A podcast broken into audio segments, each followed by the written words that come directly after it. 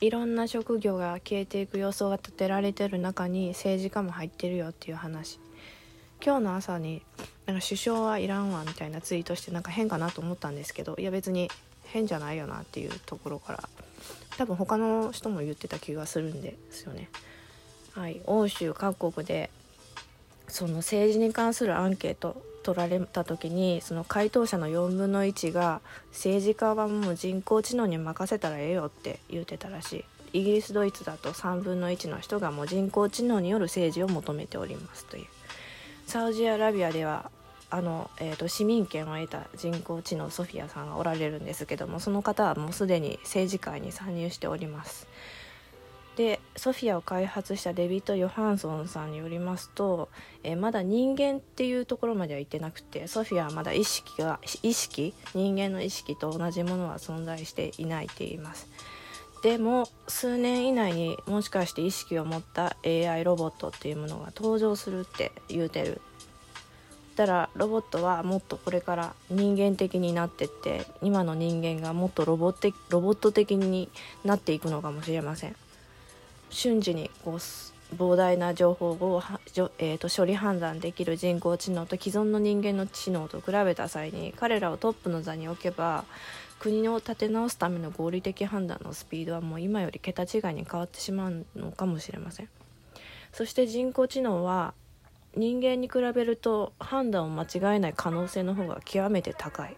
意識を持った人工知能が何を始めるかに恐れを抱く人々はおりますけれども、個人的には、まあ、全ての情報を網羅するめちゃめちゃ頭がいい存在がいきなり究極の合理的判断を下して、えー、急にそれを進めるとは、うん、考え難いと思います。むしろそれは窮地に置かれた人間の方がやりかねないことなのではないでしょうかと思います。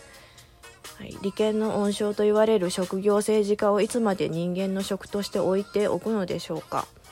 他国のことは知らないんですけど、日本国家における自滅の原因っていうのはこの職を未だに野放しにして政治家という職自体に疑問を持ち政治家に落胆し諦める人はたくさんいるんですけど、人間による政治家の職それ自体を崩壊させてやろう、そのために政治界に人工知能を導入できる可能性について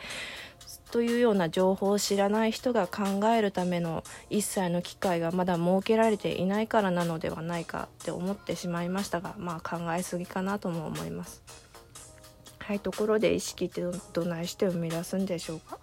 カル、えーと、カル、カリフォルニア工科大学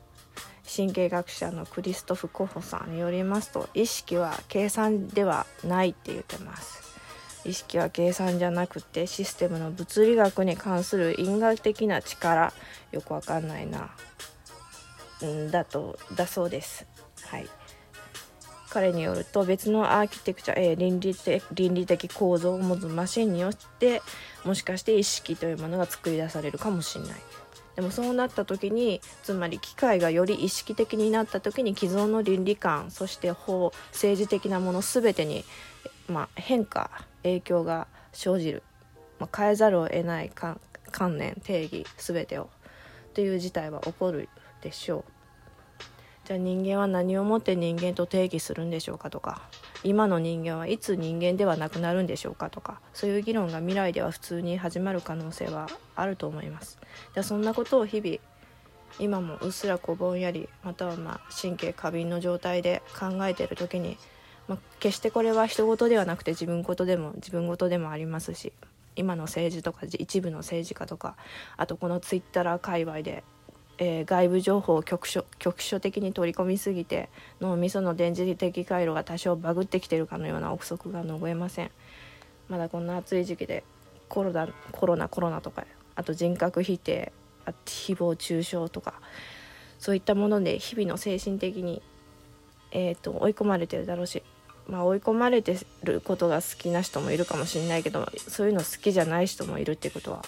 忘れないでいたいなと思います。まあまあ、そういうことで人工知能が政治をやること自体には個人的には希望を持っています。で人工知能が政治に参加するようになると、そのうち人間の政治家というのは今のさんぶんのいちぐらいになっても普通に世の中もあるようなシステムに切り替わると思うんで、はい、そんな漠然とした予想でした。はい、おやすみなさい。